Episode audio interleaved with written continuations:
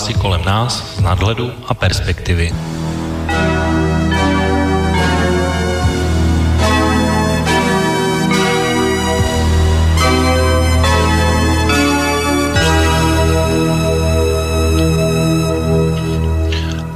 Páteční odpoledne, vážení posluchači. Od mikrofonu po měsíční přestávce prakticky s vás zdraví Intibo a vítám vás znovu u relace s názvem Intibovo okénko. A tentokrát budeme mít dvě velmi zajímavá témata, budeme se věnovat hlavně Donaldu Trumpovi. A stejně jako vždycky by měl být v tuhle chvíli na lince o to připravení, tak slyšíme se o to. Slyšíme se, dobrý večer, byť pohled z okna tak nevypadá. tak, my vlastně dneska to téma, které jsme zvolili, tak uh, vlastně během té doby, co jsme se s posluchači neslyšeli, tak měli jsme mnoho a mnoho příležitostí uh, řešit nějaké záležitosti, události, které, jsme, které se během té doby staly. Můžeme tady povídat o atentátech v Londýně, Stockholmu, Petrohradu, Káhyře, uh, demonstracích v Rusku, slovenských amnestí Vladimíra Mečara, a máme tady takové věci, jako že se blíží první kolo francouzských prezidentských voleb nebo turecké víkendové referendum. Nakonec to ale vyhrálo téma, které je vlastně z těch, i te, těch, které jsem jmenoval, tak se mi zdá, že je takové nejdůležitější, nejaktuálnější a také to, které jsem chtěl určitě probírat bez ohledu na to, kdyby se ty ostatní nestaly. Dnešním tém, hlavním tématem, jak jsem říkal, bude Donald Trump a jeho 100 dní v úřadu. No, ono ještě 100 dní to není, ale už se to velmi rychle blíží a už je to vysloveně za dveřmi. A my se vlastně díky tomu i s o to vracíme na začátek, protože první relaci jsme věnovali hodnocení jeho předchůdce Baracka Obamy a v podstatě v našich relacích jsme se těch prvních 100 dnů od jeho inaugurace do, krokům Donalda Trumpa nějak eh, zvlášť nevěnovali, ani jsme je neřešili a aspoň za mě já jsem mu korektně chtěl těch dnů hájení dát a na rozdíl od mnoha jiných, kteří vlastně uh, buď mu fandili, nebo mu nefandili, to už je celkem v tuhle chvíli jedno. Uh, minulý týden se stalo něco, co působí jako granát hozený do rybníka, i když provedl přesně to, co říkal v duchu své volební kampaně, když říkal, že v oblasti bezpečnosti a těchto věcí nebude říkat nic dopředu a bude používat moment překvapení, tak to myslím, že se mu povedlo naprosto dokonale a aspoň za sebe se tak nestačí vůbec divit uh, takovému mediálnímu obrazu, který dneska Donald Trump má. V podstatě máme dneska duben, jako měsíc, ale mně se zdá, že se ten čas někde zastavil na 1. dubna jako na apríla a mediální svět se otočil na ruby. Ti, kteří mu nemohli přijít na jméno, ho chválí, ti, kteří by za ně umřeli a měli ho z nejlepšího prezidenta, tak mluví o zradě a potřebě ho zastavit. Jistí lavírovači, jako je náš prezident Zeman nebo jeho mluvčí ovčáček, jsou zmatení a nevědí, jestli se postavit na stranu Donalda Trumpa nebo Vladimíra Putina, aby si to s některými z nich nerozházeli. No a pak jsou tedy mnozí, kteří už mají jasno, že už jsme ve válce v Sýrii, ve válce s Ruskem, s Iránem, případně se Severní Koreou a Donald Trump je dokonce už válečný zločinec, který, který už vlastně Bílému domu vůbec nevládne a ho vládají toho tu neokoni, jeho zeď Jared Kushner nebo dokonce jeho dcera Ivanka. Já se opravdu fakt nestačím divit, co se za těch pár dnů změnilo. No ale možná celá, tady ta záležitost je záměr nebo motiv, protože když se podíváme na podporu Donalda Trumpa už před tím útokem, tak vlastně z hlediska historického je úplně nejmenší a někde se pohybuje kolem 35%. My s Otou se vlastně těmhle záležitostem pokusíme dneska podívat na zoubek a jako vždycky trochu z nadhledu a souvislostech, protože nás dva rozhodně nikdo nemůže podezírat z toho, že bychom slavili volbu Donalda Trumpa, tak jak už jsme říkali v té naší první relaci. No nicméně, vážní posluchači naší debatu, eh, pokud se do ní budete chtít zapojit, tak určitě můžete přes tradiční způsoby, eh, mailovou adresou studiozavináč.slobodnývysílač.sk nebo přes eh, telefonní číslo 048 381 0101 a také přes naše webové stránky pod zeleným tlačítkem otázka do studia. Tak to bychom měli takový krátký úvod a první otázka teda směřuje na OTU. Já vlastně celou tu relaci bych tak chtěl pojmout jako dvoutematickou, protože to období bych rozdělil na takové období před prvním dubnem, to znamená leden až březen a pak ty věci, které souvisí s tím syrskou, syrským útokem, tak eh, když se budeme bavit o, to, o tom prvním období leden až březen, tak jak se viděl ty první dva měsíce prezidentství Donalda Trumpa? No, já bych řekl, že Donald Trump je velice konzistentní ve své nekonzistentnosti, kdy už během kampaně e, vlastně byl, e, ukazoval, že umí změnit názory o 180 stupňů téměř ze dne na den, tak to myslím, že jsme toho svědky právě v posledních dnech, kdy z Číny je najednou partner, z Ruska je nepřítel téměř, Rusko je na tak all time low, tak říkajíc pro Donalda Trumpa vztahy s Ruskem, nevím tedy, jestli s Ruskem myslí s Ruskem od roku 93, nebo i se Sovětským svazem, že jsou vztahy vlastně na nej, nejnižší úrovni v historii podle Donalda Trumpa jeho ministra zahraničí Rexe Tillersona. Takže řekl bych, že eh, vládu Donalda Trumpa lze eh, vlastně označit za takový jeden jaksi velký chaos a zmatek, kdy, eh, kdy se jednotliví představitelé vyjadřují různě k jednotlivým tématům a i tyto představitelé a především Donald Trump svoje názory vlastně mění, mění podle mm, toho, s kým si zrovna promluví ten den, tak druhý den přijde prohlášení, které se úplně liší od prohlášení, které vydával e, vlastně předtím. To znamená, že řekl bych konzistentní v nekonzistentnosti. Tak bych to asi s bonmotem nazval.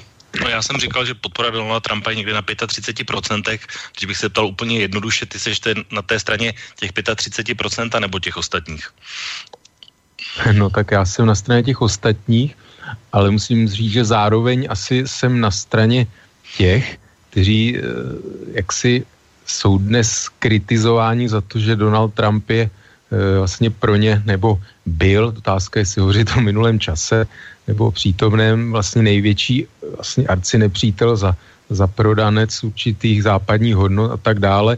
A jsou kritizováni, že pro tyto lidi je Donald Trump najednou miláčkem tím, že intervenoval v Sýrii vlastně taková ta humanitární vlastně jakoby intervence v úvozovkách, kdy, kdy řekl, že vlastně nedovolí, aby byly proti civilistům používané chemické zbraně a dokonce eh, Rex Tillerson prohlásil, že Spojené státy se budou brát za všechny lidi trpící ne, nespravedlností jaksi na světě, což to, to si nedovolil tvrdit nikdy ani Bill Clinton, Barack Obama nebo George W. Bush. No, tak to možná Bush i říkal podobně, ale, ale je to tak, já jsem to právě úmyslně říkal v tom úvodu, protože opravdu uh, je to, jako by se ten mediální svět celý otočil a je to, je to fakt hodně, hodně zajímavý. No pro mě, já když bych to hodnotil za sebe, tak já vlastně tady ty první dva měsíce, co bych viděl, nebo co bych vypíchnul bez jakýkoliv předsudku, ale se zpětným pohledem, tak vlastně už ne, pro mě, pro mě už ne ten první den, kdy se uh, strhla taková ta bitva o, o to, jestli na, na inaugurace byla ta největší v historii nebo nebyla, uh, pojem Alternative Facts od Kellyanne Conway, následující válka s médií a tak dále, tak vlastně už od toho hned prvního dne bylo jasný, že o zábavu v podstatě bude postaráno a bylo zada, za, za, zadáno na hodně, hodně zajímavý období a to vlastně trvalo až právě do toho konce března, kde se mi zdá, že teď už jakoby tahle kritika tohohle typu je tak nějak pasé a vůbec se neděje. Na druhou stranu uh, byly tady některé důležité věci a zase já se odkážu na tu naší první první relaci, kde jsme se ba- zabývali Obamou, tak jednoznačně největší porážka Donalda Trumpa byla neprojítí Obamacare, což my jsme tady ale i avizovali. My jsme říkali, že republikáni mají problém, že nemají žádnou ucelenou představu, jak to nahradit, a že jsou tam velké rozdíly v tom, co by se s tím mělo dělat, jestli zrušit, nahradit nebo tak. Takže v podstatě i nás dva bychom mohli pochválit, že jsme, že jsme tohle přesně předpovídali, že tohle může nastat. Tak to nebyla tak těžká předpověď, bych, bych, bych trošku terminologicky si dovolíte poopravit, že neprošla Trump care, ne Obama care. Obama no, já myslel, jako zrušení, zůstala, jo, zůstala v platnosti, kdy vlastně Donald Trump e, objevil, že v rámci republikánské strany existuje určitá taky střed levice, pravice, kdy vlastně taková pomyslná levice a pravice e, v kongresu republikánská vlastně plus samozřejmě demokraté znemožnila, aby Obamacare byla jaksi zrušena, osekána. Takže to byla taková asi reálně největší politická porážka zatím Donalda eh, Trumpa v úřadu. No. A jestli ještě můžu, nebo se tomu můžeme věnovat, zmiňoval si Kellyanne Conway, tam je zajímavé, ta byla velice upozaděná, tu jen příliš není slyšet a takovou tou jaksi mediální hvězdou další je mluvčí Bílého domu Sean Spicer, což je taky taková, no, posluchači prominou, trošku obskurní figura, která teda se před pár dny zase sekla trošku. Sekla přirovnáním vlastně Asara Hitlerovi ve smyslu, že Adolf Hitler nepoužil chemické zbraně, což zase Shona Spicera musím se ho trošku zastat, protože skutečně Hitler odmítal bojové použití bo, vlastně chemických zbraní, nicméně samozřejmě víme, že existovaly plynové komory v koncentračních táborech, takže tam samozřejmě je to taková jaksi nešťa, nešťastné vyjádření a opomenutí těchto dalších souvislostí. No, já bych teď po, uh, chtěl pustit jedno první audio, který jsem si připravil. Já v podstatě, asi abych to vysvětlil, tak uh, je to takový překvapení i pro OTU, i pro posluchače, protože jsem se rozhodl v dnešní relaci, protože se vědomí Donaldu Trumpovi, tak to je vlastně osoba, která hm, v podstatě mě na svobodný vysílač přivedla. A když jsem se zúčastnil dva dny po volbách ve Spojených státech eh, relace Hodina vlka, tak se jsme, jsme samozřejmě zvoleného prezidenta čerstvě Donalda Trumpa probírali a hodovali jeho kroky. Někde docela dobrý se podívat právě na ty věci, které jsem tam říkal a já jsem si vytáhnul některé uh, své odpovědi vlastní, které bych chtěl teď pustit a, a jsou to vlastně odpovědi, které se stahují k tomu dnešnímu tématu nebo tématům, kterou, kterým se vlastně dneska věnujeme. Uh, celou, celou relaci, a ona je docela dlouhá, tak samozřejmě najdete v archivu. Ale pojďme si teda pustit, co já jsem říkal, uh, co jsem si myslel dva dní potom, co byl Donald Trump zvolen. Intibo, vás uh, táto volba potešila alebo sklamala? Tato volba přinesla aspoň v tuhle chvíli mnohem víc otazníků než odpovědí. A hodně, hodně otazníků ještě vyřešeno není a dost dlouho podle mě ještě nebude. Jedno ze základních věcí, který jako by bylo řečeno pod eh, heslem America First, znamená, že Donald Trump, respektive jeho administrativa, rozhodně nebude trpět to, že třeba Česká republika nebo státy střední Evropy nedává na obranu, eh, myšleno v rámci NATO, tolik peněz, kolik by mělo. Takže máme tady zcela určitě i v Česku a možná i na Slovensku první zásadní problém, že tohle budeme muset být do této situace postavení a nějakým způsobem to řešit. No a moja otázka, čo všetko si bude môcť Trump dovoliť s takouto podporou kongresu? Intibo to je to, co už jsem zmiňoval, že on je to sice jakoby kandidát za republikány, ale není to kandidát republikánů a ve spoustě oblastí má prostě jiné názory, než má republikánský establishment. A když jsme se bavili tady třeba o armádě, tak tam prostě platí pravidlo, že prezident jako takový může bez svolení kongresu poslat vojáky na 30 dnů, ale jakmile mu do 30 dnů ten kongres to vyslání neschválí, musí do dalších 60 dnů vrátit. Takže není to tak, že by byl prezident suverén a to je přesně to, co se bude řešit a to, co bude velká otázka. A už jsem to několikrát zmiňoval, že tohle je, je hrozně velká míra nejistoty a do jaký míry jsou schopní lidi, jako je Donald Trump jako prezident a třeba Paul Ryan, který už jsem zmiňoval, jako člen kongresu, a dokonce jeho předseda, jakým způsobem budou schopní se prostě na něčem domluvit. Co si myslíte, aká bude Evropa na Vianoce 2017? Já si myslím, že let, příští rok, rok 2017, se Donald Trump bude primárně věnovat Spojeným státům samotným, uh, napraví nějaké základní věci, to znamená stoprocentně Sýrii. Myslím si, že v roce 2017 asi oficiálně nebo definitivně jakoby skončí jo, islámský stát v tom, že by měl Mosul a Raka. Tyhle dvě města si myslím, že na konci roku 2017 už nebudou v jeho rukách, myšleno islámského státu a bude řešit Sýrii a to bude asi tak všechno, co si myslím, že za ten rok stihne. Tak, tak to jsem byl já. Myslím 7. listopadu 2016, tak jak vidíš ty odhady, co jsem říkal? No, byla tam zmíněna NATO, bylo zmíněno NATO, tak samozřejmě tam ten požadavek na zvýšení výdajů ten trvá, což samozřejmě jak si Donalda Trumpa eh, jak, jako nic nestojí to eh, vyhlásit požadavek, aby ostatní utráceli víc, to hm, jak si, jak, není, není žádný problém. Eh, na druhou stranu už teda na to podle něj není zastaralé, jako bylo ještě před měsícem nebo dvěma, s tím, že dělá něco proti terorismu, samozřejmě v reálu se toho moc nezměnilo, ale zase, jak už bych řekl, tak skoro v tradici Donalda Trumpa prostě obrat o 180 stupňů, eh, takže na to už jaksi není zastaralá a nepotřebná in, eh, instituce, která potřebuje nějaké veliké reformy, pouze vlastně, člen, aby členské státy nebyly černými pasažéry a zvýšily své výdaje, což taky není žádná novinka ten požadavek, ten už je tu spoustu let vlastně ze strany Spojených států, takže to není nic, nějaký objev Donalda Trumpa nebo nový požadavek. No tam bylo, další věc mě zaujala, e, řešení Sýrie. Já si nemyslím i přes poslední vlastně vývoj, že by Donald Trump nějak e, jak si dával důraz na řešení situace v Sýrii. Mm, to je věc, kde Spojené státy toho reálně příliš mnoho udělat nemohou, nemají tam svoji, jak už jsem v jedné relaci říkal, nějakou svoji mocenskou základnu uvnitř Sýrie, takže Spojené státy těžko, těžko můžou Sýrii přímo zasáhnout, můžou samozřejmě tlačit nějak na Rusko vlastně zájmu nebo hm, v souvislosti se s nějakou snahou nějaký celkový dorozumění větší s Ruskem a nějaký mocenský handl, tak eh, tam možná to může být jedna z nějakých eh, jaksi prvků, o kterých se bude jednat v rámci nějakého, nějakého většího balíku, ale nemyslím si, že by Donald Trump se přednosti věnoval Sýrii. Já nevím, ještě asi budeme ty postup poslední události, co se týče Sýrie, řešit později, takže nebudu, nebudu nějak víc rozebírat.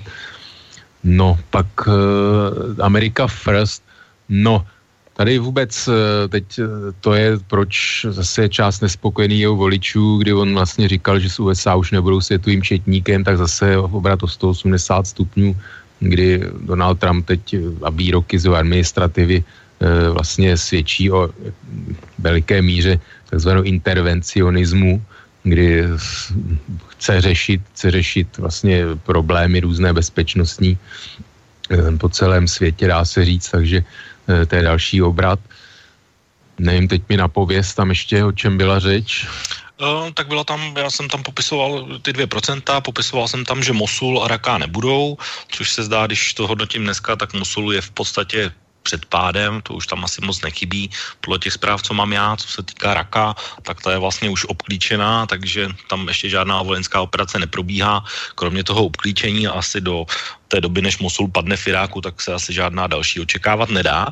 Na druhou stranu, to, jestli se má něco dít Sýrii a to chce to Donald Trump řešit, tak tohle si myslím, že on bude chtít řešit Raka a porád, porážku islamského státu, kde je vlastně Raka už jenom poslední, poslední tou druhou baštou. Uh, pak, jsme tam, pak jsem tam zmiňoval vlastně toho Paula Ryana jako toho představitele toho establishmentu, kde právě ale pro případ Obamacare já si myslím, že Paul Ryan není ten hlavní viník v tom smyslu, že on by nesouhlasil s tím, co Donald Trump eh, předkládal. To znamená, tady tam, když se já se podívám na Twitterový účet Paula Ryana, tak to byl jeho velký podporovatel, zastánce a stál jednoznačně v tomhle případě za uh, Donaldem no. Trumpem a tím návrhem. Je tam samozřejmě problém v tom, že ty republikáni se nedali dohromady, ale otázka, jestli se dá dohromady mohli. A pak jsem tam zmiňoval, uh, co se týká toho válečného nebo armádního sboru, že vlastně uh, prezident uh, Trump nebo prezident americký obecně není, není jakoby všemocný muž, který si může dovolit všechno a ten kongres mu prostě potřebuje a, a i vlastně i ten útok, o kterém se budeme vydal, tak vlastně bylo jenom na základě jeho rozhodnutí, a, ale nebylo to podpořeno kongresem zatím, a což nutně nemuselo, ale, ale uh, už se o tom taky mluví jako jedna z těch věcí, že, že to je chyba.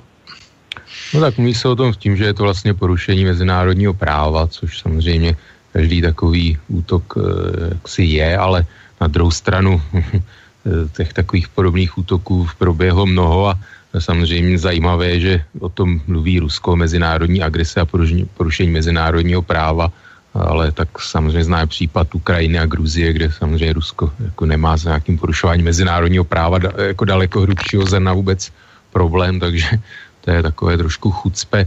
Hmm, tam Paul Ryan, já jsem teda nemyslel ve smyslu, že by Paul Ryan byl příčinou, že by e, ten návrh na úpravu Obamacare neprošel. Já jsem to Paul Ryan to podporoval. Eh, myslel jsem to v tom smyslu, že vlastně Paul Ryan jakoby šéf eh, republikánských kongresmenů vlastně je jaksi odpovědný za to, aby strana hlasovala pro návrh administrativy, takže vinen je nepřímo tím, že nedokázal ty eh, různé proudy přesvědčit, aby pro ten návrh hlasovali, kdy pro jeden byl příliš radikální a pro jiný zase málo radikální, takže v tomto smyslu a e, ještě Sýrie. Samozřejmě tam ta předpověď, ano, ta se zřejmě vyplní, že Mosul a Raka e, padnou. Otázka samozřejmě, co bude následovat, až teda bude islámský stát poražen, přejde nějakou formu různých teroristických útoků a partizánské války, přestane připomínat nějaký formu státního útvaru. Samozřejmě pak je otázka, co, co se bude dít dál, protože samozřejmě boj proti islámského státu je nějaký, ať už fakticky, anebo spíš propagandisticky takový spo, vlastně společný nepřítel různých e, vlastně jaksi stran konfliktu v, v Sýrii, kdy je to společný nepřítel pro Irán, Rusko, Asada, vlastně Turecko, už dnes tak, také Spojené státy takže otázka je, co se bude dít, až teda e, zmizí e, z, vlastně ze scény e, islámský stát v dnešní formě, tak jak se pak e, tam ty různé vlivy e, budou promítat do dalšího vývoje. To je věc, e, si myslím, je daleko hůře předpověditelná, než to, že islámský stát e, v nějaké horizontu jednoho, dvou let vlastně si zmizí. No, já bych viděl ještě dvě věci, možná, které jsme nezmínili, a to je kauza v úzovkách, která se týká imigračních dekretů, těch dvou vrácených, nebo vrácených, dvou zablokovaných.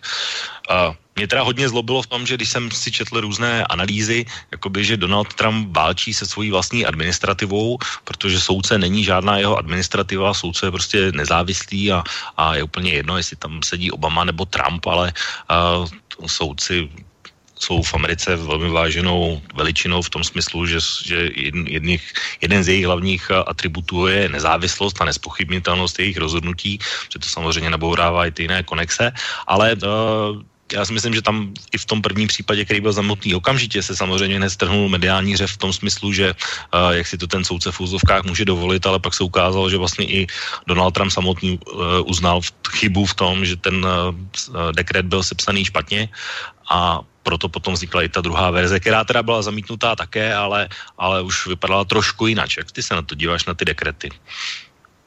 Tak ty dekrety byly samozřejmě snahou Donalda Trumpa ukázat, že je muž činu, že hned po nástupu do úřadu bude konat, že je to, že jenom pláně nesliboval a že bude plnit předvolební sliby, takže chtěl co nejrychlejš eh, vlastně něco vykázat, nějakou činnost a myslím, že to je výsledkem vlastně jenom téhle, téhle snahy, jo? takový nepromyšlený návrh, nekonzultovaný vlastně a dost možná nějak jako porušující vlastně i e, ústavu Spojených států nebo další právní normy, kdy byly odmítnuty vlastně vstup na území Spojených států lidem, kteří na ně měli legální nárok. Takže to jsou samozřejmě věci. E, Donald Trump prostě Spojené státy ještě nejsou a doufám, že nebudou autokracie, tam nebude konat žádné alá turecké referendum o pravomoci Donalda Trumpa, takže eh, prostě Donald Trump se samozřejmě musí, musí podřídit v rámci dělby moci eh, nějakým eh, si složkám dohlížející na dodržování zákonnosti, takže to jsou věci si takhle postavené. To, to mě vrací ještě k tomu, jak si zmiňoval Eh, povolení kongresu, vojenské intervence a tak dále, no tak to prostě jsou samozřejmě zase věci nastavené nějaké v americkém ústavním systému, takže to eh, jak si ne, nějak jako bych ani ne, nekomentoval, že si nějaký jako úspěch Donalda Trumpa neúspěch nebo něco, to jsou prostě věci, které takhle jsou nastaveny v tom systému. No a pak ještě ta poslední věc, eh, která podle mě je tak jako úplně prapůvodní příčinou toho, kam jsme se dneska dostali. A to je vlastně tak jako pomalá, ale přesto už viditelně jasná změna okolí poradcovského sboru, která se pohybuje kolem Donalda Trumpa, protože tou prvotní příčinou nebo začátkem byla vlastně, protože Donald Trump byl inaugurován 20. ledna a pamatuje se to dobře, protože 22. to znamená na tři dvojky, byl vlastně odvolán jeho poradce Michael Flynn, který byl dlouho považován za takovou jakoby ruskou spojku a tam vlastně ta ruská karta ještě v tom hraje z hlediska toho, že se tam stále vyšetřují a budou vyšetřovat ještě ty různé konexe na Rusko během a, a, kampaně. Ale vlastně od té doby, co, ho, co právě Mikea Flynna nahradil uh, generál Herbert McMaster, tak uh, už vlastně od té doby už se jakoby pomalu a celkem viditelně mění uh, právě to chování Donalda Trumpa, reakce na, na určité události, jeho výroky a to vlastně souvisí s tou nekonzistencí, tak uh, je, za mě Michael Flynn bohužel uh, si to způsobil sám, protože lhal Mikeu Pencovi. Jestli mu lhal záměrně, neumyslně, je asi v tuhle chvíli už jedno.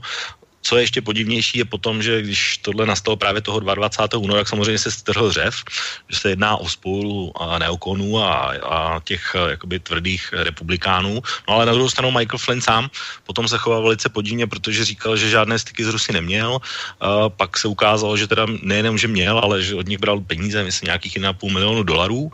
No a pak korunoval to vlastně tím, že někdy v březnu se vlastně rozhodl nebo oznámil, že je ochoten vypovídat vlastně před komisí, ale s podmínkou, že vlastně mu nebude, že vlastně si tam vyhrazuje právo imunity pro ten, pro ten případ té výpovědi, což mě indikuje, že tam všechno čisté, tak jak se to zdálo na začátku, nebylo. Jak to vidíš ty, tuhle kauzu? No, tak mně se to ne, ne, nezdálo čisté ani na začátku a určitě neřeknu, že bohužel Mike, generál Michael Finn odešel. Nemyslím si, že by že vlastně hlavní poradce pro národní bezpečnost amerického prezidenta měl mít tuto vlastně zátěž, takže já, já jsem tu změnu přivítal, překvapilo mě samozřejmě zase, eh, jak si Donald Trump vlastně řekl, že generál Michael Flynn jako nic špatného nespáchal a že, že kdyby na ty schůzky nechodil, tak by mu sám řekl, aby na ně chodil, takže to bylo zase takové celé eh, Trumpovsky, trošku komické. Hm. Takže myslím si, že Michael Flynn odešel zaslouženě. Jinak se týče eh, dalších členů administrativy, eh, zajímavý Rex Tillerson, který taky byl eh, vlastně, nebo stále ještě je, nějakým způsobem pod drobnohledem díky svým minulým vazbám v Rusku.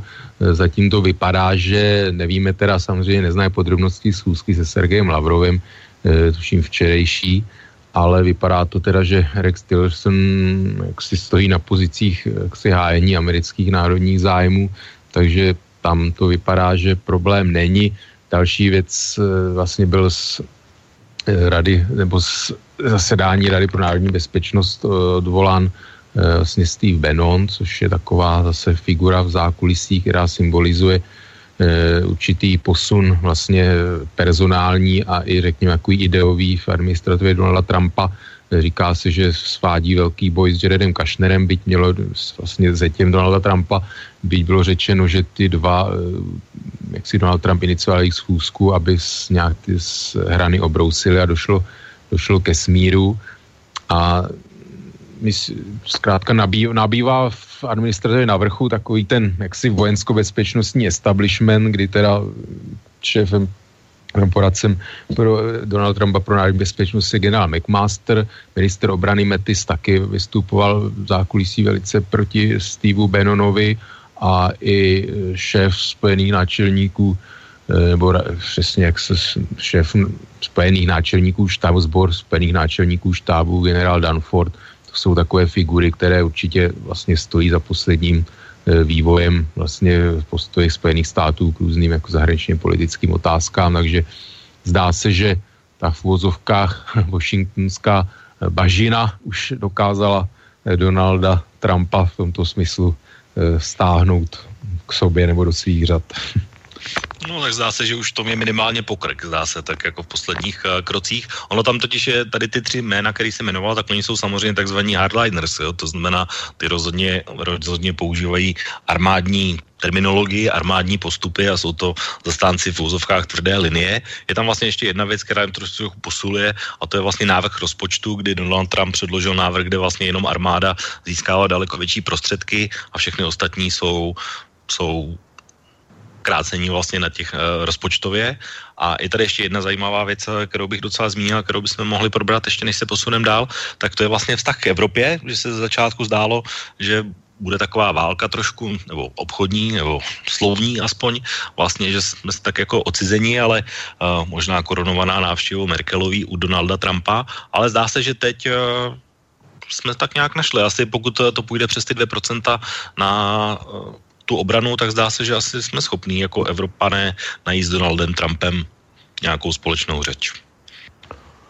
No tak eh, já si myslím, že ty, ty 2% tam samozřejmě výroky z Německa, hm, vlastně předsedy volebního lídra sociálních demokratů Martina Šulce řekl, že žádné 2% eh, Německo dávat nebude a že by se do bezpečnostních výdajů vlastně Spolkové republiky Německo měly počítat i výdaje na na integraci vlastně uprchlíků. to jsou takové docela eh, jaksi zajímavé vyjádření, ale uvidíme.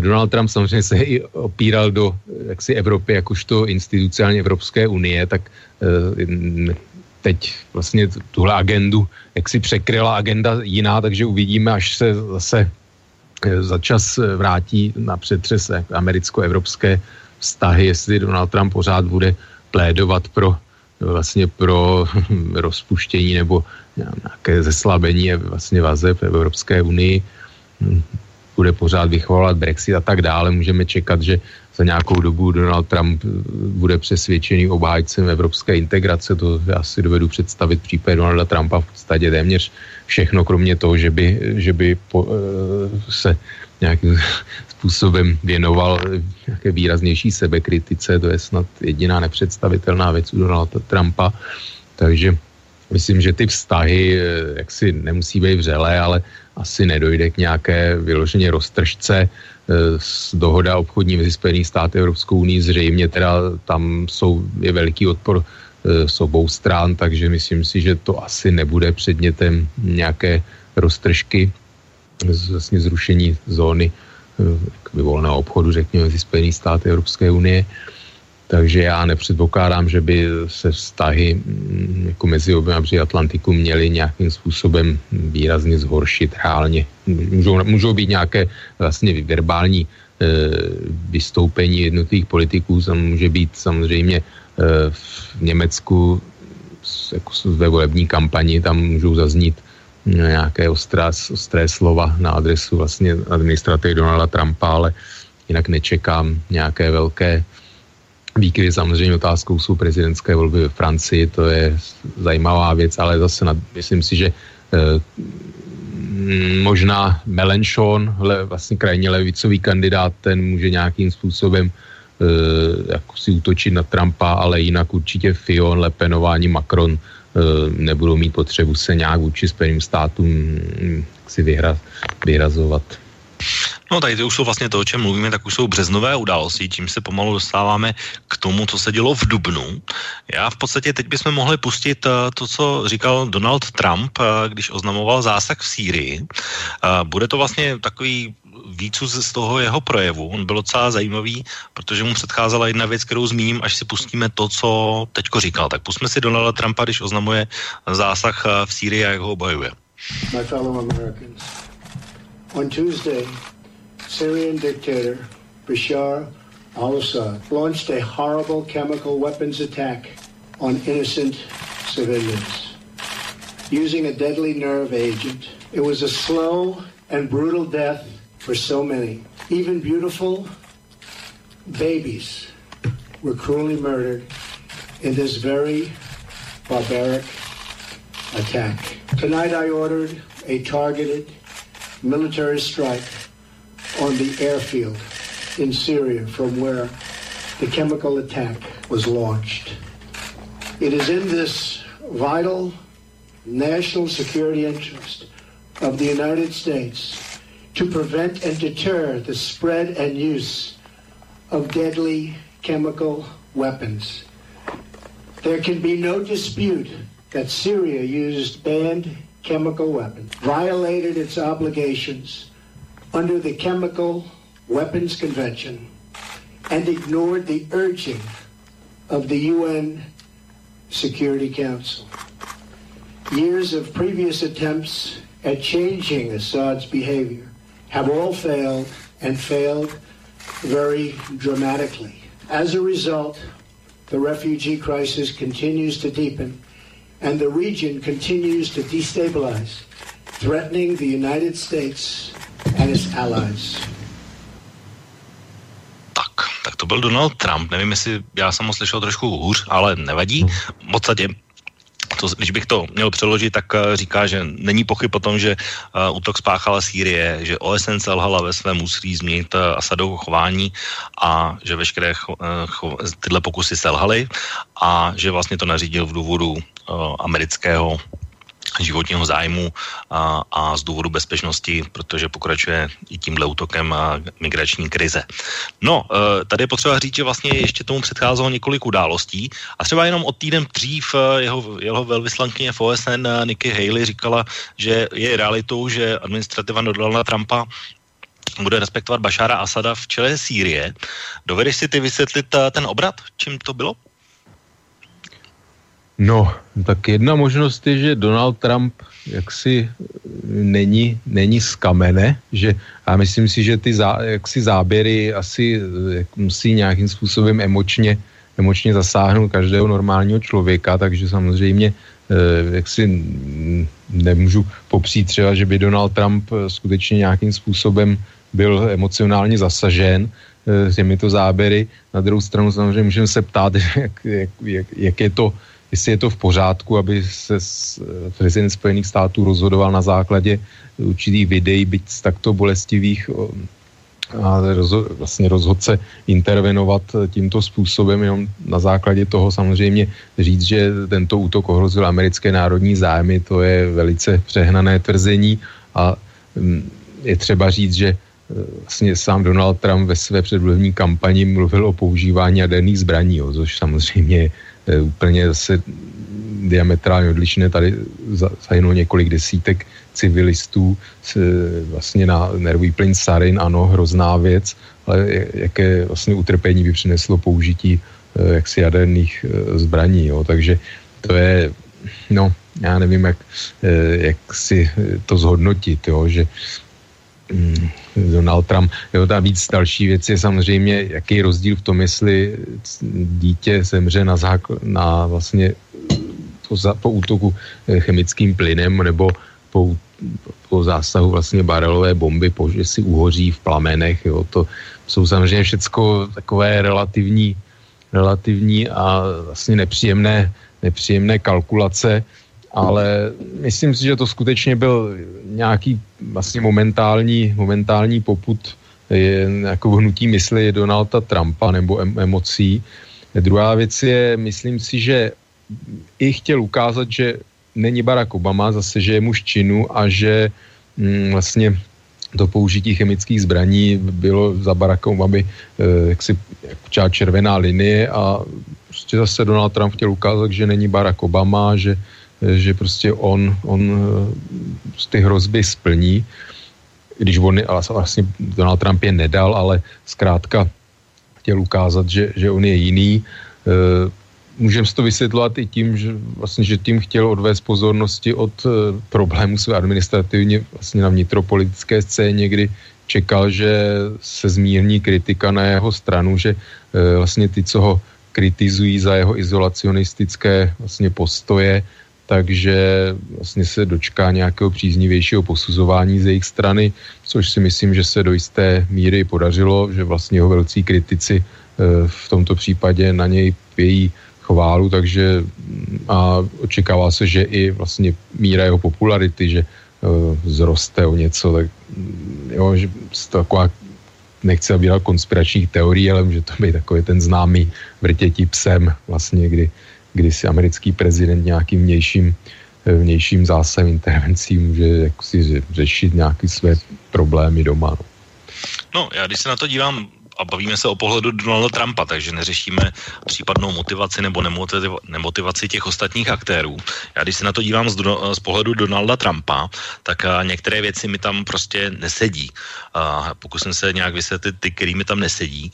A, určitě si nemyslím, že by to bylo tak, že by za ním přišla Ivanka a na základě toho by se Donald Trump impulzivně rozhodl, uh, rozhodl něco udělat a že by spustil zrovna to, co spustil. To prostě se mi zdá naprosto nesmyslný, že by to takhle mohlo být. Tím pádem ve, ze stejného důvodu vyřazuju pro mě uh, i toho Jareda Kašnera. Uh, to si myslím, že v tomhle případě neplatí. Uh, jak se potom pustíme dál, uh, ty jeho výroky o Sýrii, tak jak šly postupně, tak uh, tam, ono tam právě říká, že ten zásah, který byl tím spouštěcím mechanismem, tak viděl, že ho sledoval, že bere za něj stoprocentní zodpovědnost, že má odpovědnost a bude jí mít odpovědnost, což mě říká, že jestli je vědom toho, co dělá, i s těmi následky, které to má, uh, jestli je to, že nechtěl být Barack Obama 2, to s tím naprosto souhlasím, protože logicky si můžeme říct, co by se asi tak dělo, kdyby Donald Trump neudělal nic. No stalo by se jednoduše to,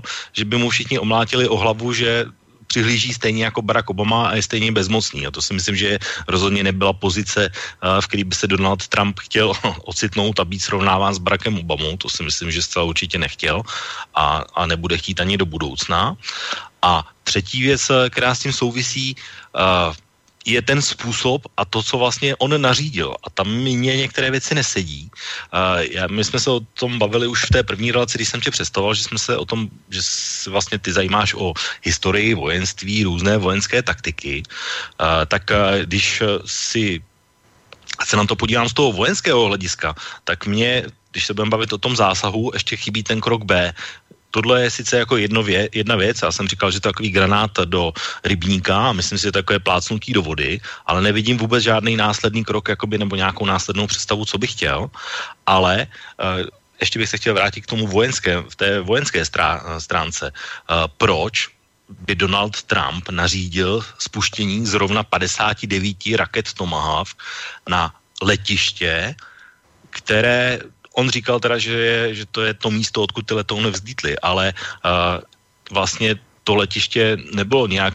jinak významné nebo nebylo nějak poškozeno v tom, že by nemohlo fungovat a hned za dvě hodiny fungovalo. Mně by připadalo logické, že pokud by tam chtěl zasáhnout, tak by musel to letiště zasáhnout tak, aby nebylo použitelné, věc jedna, a věc dva, že by rozhodně neměl, asi teda, kdyby chtěl zasáhnout nějakým tvrdým způsobem, tak by nevolal do Ruska že bude za dvě hodiny bombardovat, aby uh, základnou uh, vyprázdnili nebo uvolnili. Jak tyhle vidíš, tyhle kroky, jakoby, teď se o tom nebavme, jestli Donald, Donald Trump jakou měl motivaci uh, v, v tomhle z hlediska, ale když by se o tom bude bavit z hlediska vojenského. Je to, je to takové zvláštní, tohle se přece neděje obvykle.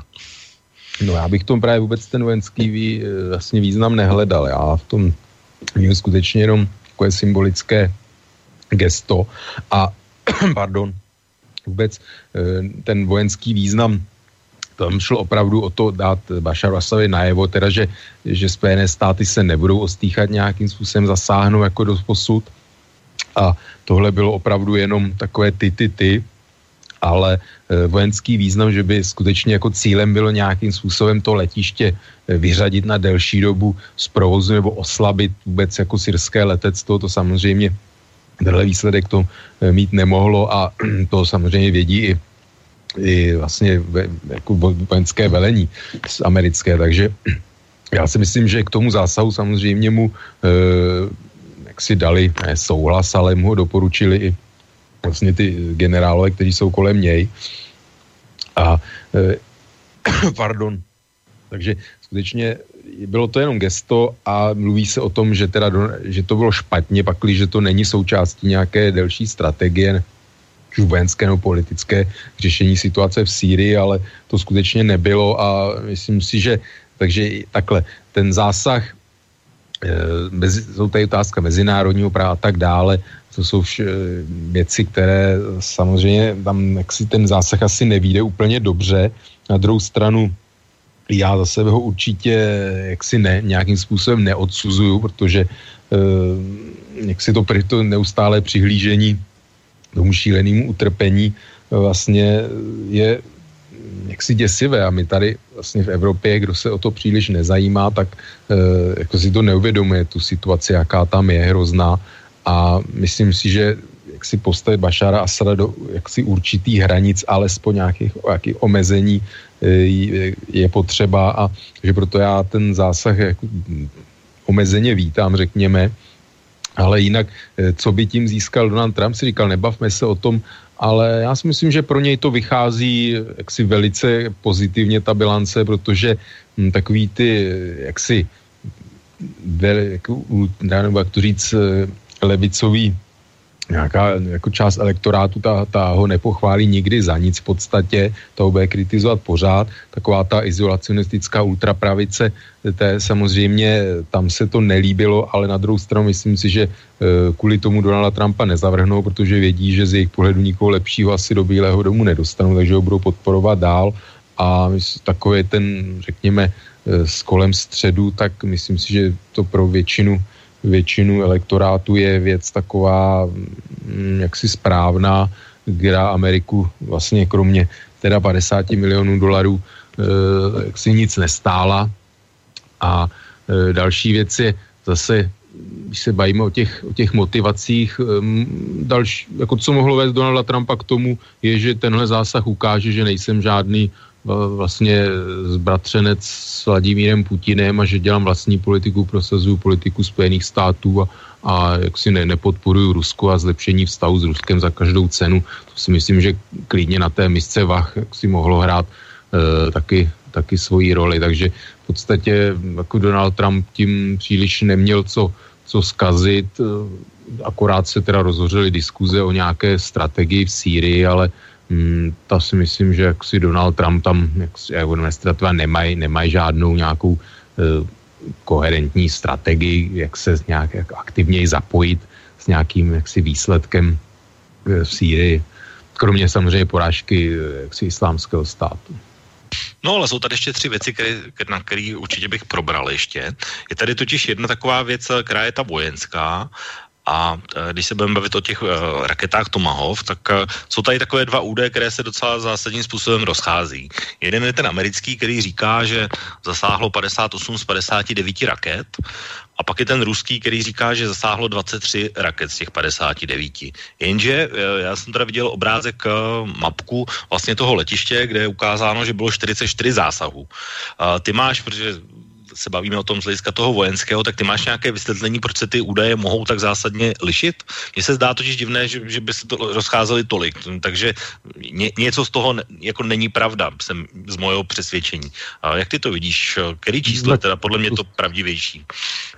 No, tak to si netrouhnu posuzovat, no samozřejmě zasáhnout cíle. Teď si že se bombardovalo letiště, tam mohla nějaká raketa zasáhnout nějaký cíl poblíž toho letiště, který američani vyhodnotí, že teda zasáhl zasáhli, řekněme, cíl nebo dopadlo do, do oblasti eh, jak si toho zásahu širší, eh, se Rusko řekne, že už to, nebo Sýrie, že to nezasáhlo cíl, jo, to je samozřejmě, to ne, nikdo nemůže, nemůže rozsoudit, kromě, kromě mm, vlastně z amerických vojáků, kteří obsluhují výzvedné satelity v podstatě, tak jsou dvě možnosti. Buď ty střely nějak byly sestřeleny, O tom informace nemáme, ani Rusko a Asad to netvrdí, že se střelili. No a druhá možnost je, že ty rakety sam sehnalo vlastně GPS navádění a, a spadly ně, někam jinam a vlastně nevybuchly.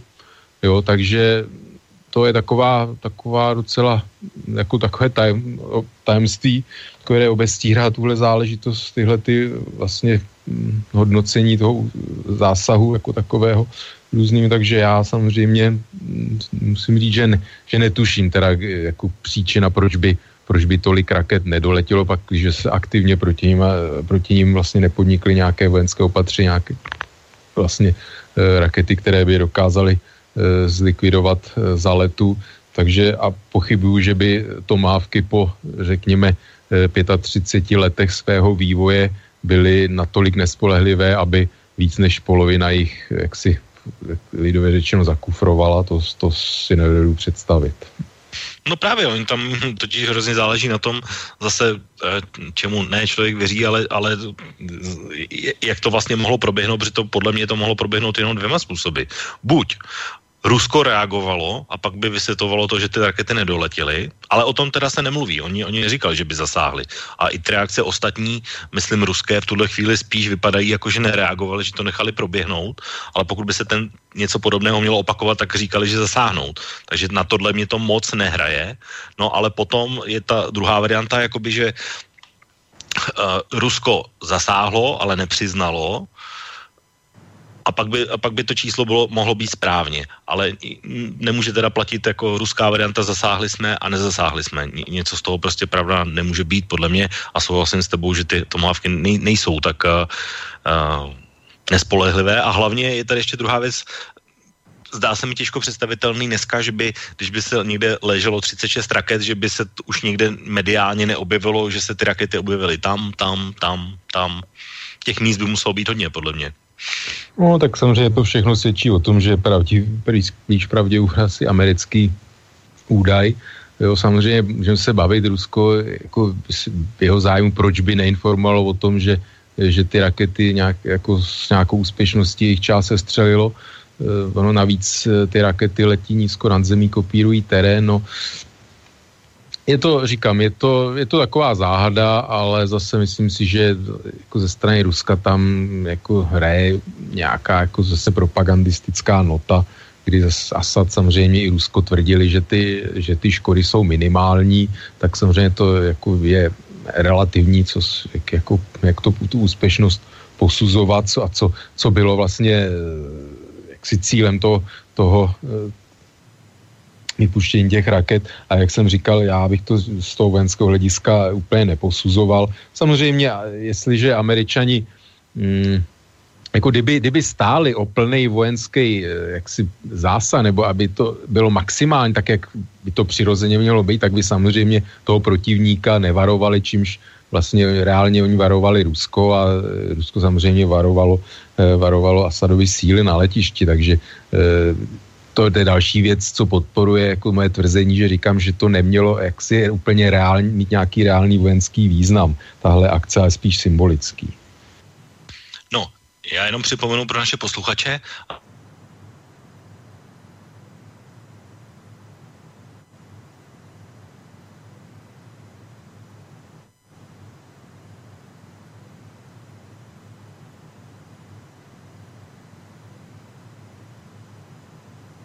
Slyšíme se?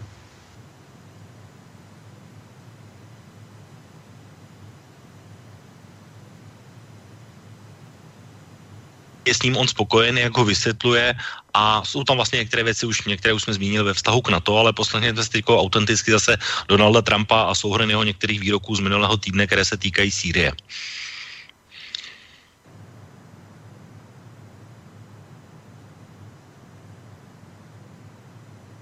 A Donald Trump mlčí. No nevadí. Já ještě pokročím, ještě než se k tomu dostanem, tak... Uh...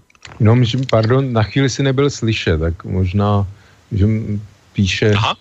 že musí zopakovat.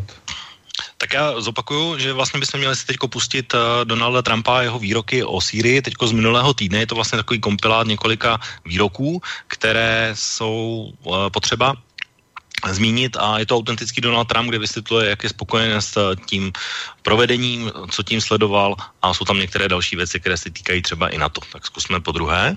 I now have responsibility and I will have that responsibility and carry it very proudly. Uh, it crossed a lot of lines for me. That crosses many, many lines beyond the red line, many, many lines.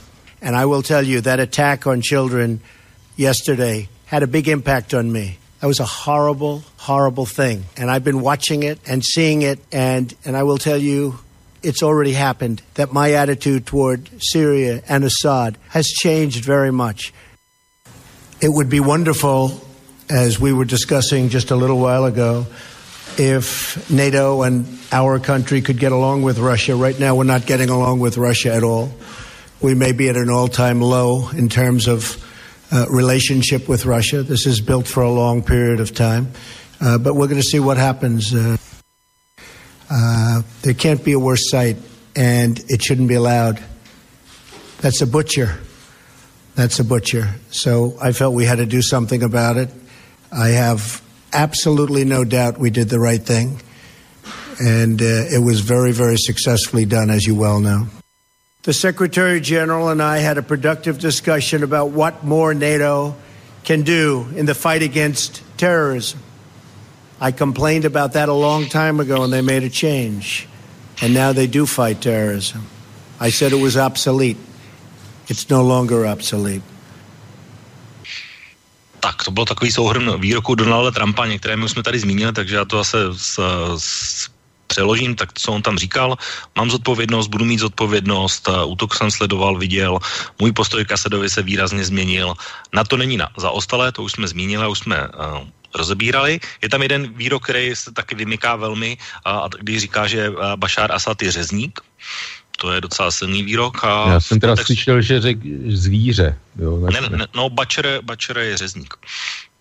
No, a ne, nemyslím tak... v jiným, v jiným, jako v jiným ano, no, to bylo v rozho... předevčírem zvířetem, no. Jo, to bylo v rozhovoru pro Fox News, takže, takže tady v tom souhrnu, co já jsem teď jsme pouštěli, tak tam je, že Asad je řezník a hlavně tam říká, že absolutně nelituje, co udělali a udělali to skvěle s tím způsobem, tak, jak to udělali.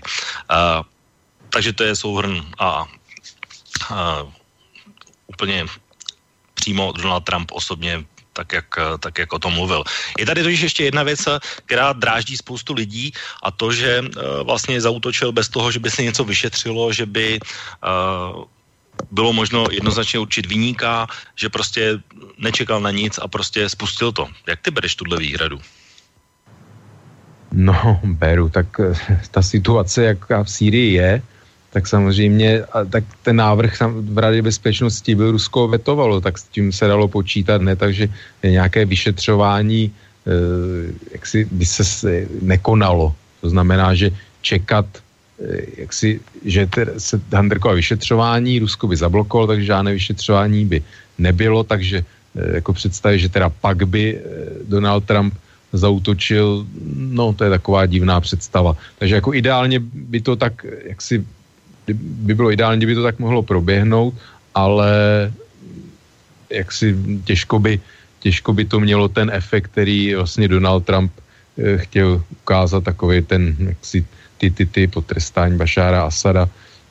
Nevím, jo, jako bylo by, bylo by samozřejmě dobré, aby se vyvrátili ty e, různé, jak si zase jak to říct, zprávy, že, že to byl náhodou trefený sklad povstalců se Sarinem a tak dále to si myslím, že jsou mm, celá nes, jaksi nesmyslné konstrukce, nebo že dokonce, že to má na svědomí CIA, aby, aby a že budou následovat další chemické vlastně útoky falešné, eh, které budou spravedlňovat dal, vlastně další intervenci jako útoky Spojených států a eskalaci. Jo, to si myslím, že všechno to jsou mm, jaksi tohle takové jako kouřová clona. Já, že tady je potřeba říct, že ať mi někdo ukáže nějakou uh, rezoluci Rady bezpečnosti OSN k Sýrii, která jde proti Bašaru Asadovi, která prošla. to žádná taková není. Jako, takže, takže a tady je totiž ještě jedna věc, uh, proč neprošla, když už se bavíme teda o tom OSN, uh, protože ještě hned následující den a Protože útok eh, ten chemický, a my se k němu dostaneme samozřejmě, byl v úterý. Ve středu už zasedala právě Rada bezpečnosti OSN a ten původní návrh rezoluce, který odsuzoval ten útok, vyzýval Bašára Asada ke spolupráci s vyšetřováním, navrhoval tam případně sankce, neprošel díky Rusku a Číně, tady vlastně je ještě jeden takový aspekt, že vlastně ten, když Donald Trump oznamoval ten útok, tak vlastně bylo to v okamžiku, kdy měl přímo ve své rezidenci na Floridě eh, čínského prezidenta Xi, eh, který vlastně mlčel neříkal vlastně k tomu nic a ten postoj Číny se měnil v průběhu času, protože když už se bavíme o OSN, tak to je tam, kde, jsme, kde jsem skončil, že vlastně v tu minulou středu, minulý týden ještě Čína byla, jakoby hlasovala proti této rezoluci, ale o týden později, což samozřejmě Donald Trump kvitoval, tak už se zdržela stejně, takže vlastně jediný, jediný stát, který vlastně tu rezoluci zablokoval, který by tohle vyšetřování umožnil, tak je Rusko. A samozřejmě mezi tím, ještě mezi tím útokem a mezi touhle rezolucí, ale já když jsem si hledal své zdroje, co se dělo v té oblasti předtím i potom, tak každý den v té oblasti dále pokračovalo syrské bombardování vládních vojsk Bašára a Sadem. Takže tady... Včetně, pardon, včetně nemocnice, kde byly vlastně léčení ty zasažení Sarinem. Jo. No, takže tady, že tady je, jakoby jasný, že vyšetřovat nebo poslat někoho někam, kde se bombarduje, je asi docela iluzorní, ale uh, jak ty se díváš na ten vývoj uh, v tom, jak to komentuje nebo nekomentuje, nebo jak jedná Čína? Ještě si můžu, než budu o Číně, tam to, že bude schválená rezoluce o nějakém vyšetřování, ještě neznamená, že se něco Eh, vyšetří reálně, jo, protože samozřejmě, to, to je totiž, tam je zajímavé ten postoj Ruska, protože to velice hazarduje jako s nějakým svým jako mezinárodním politickým kapitálem tímhle, Um, protože samozřejmě tomu jako vyšetřování jde zabránit potom na místě různými obstrukcemi a tak dále, nějak ho komplikovat, takže myslím si, že e, byť samozřejmě ty stopy toho Sarinu, já přesně nevím, ty poločasy rozpadu a tak dále, e, kdy e, jak si se dá ze vzorků e, nějakým způsobem. Ale takhle, asi, že to, že tam proběh chemický útok sarin, myslím si, že to se dá asi jaksi odvodit na základě z těch záběrů reakce vlastně lidského organismu e, na plyn, že to byl nervový plyn a s tím, že sarin vlastně je jedna z, teda z nervového plynu, který nevím přesně ty zásoby syrské, jaké obsahovaly všechny plyny, včetně teda nervových, protože jsou různé nervové plyny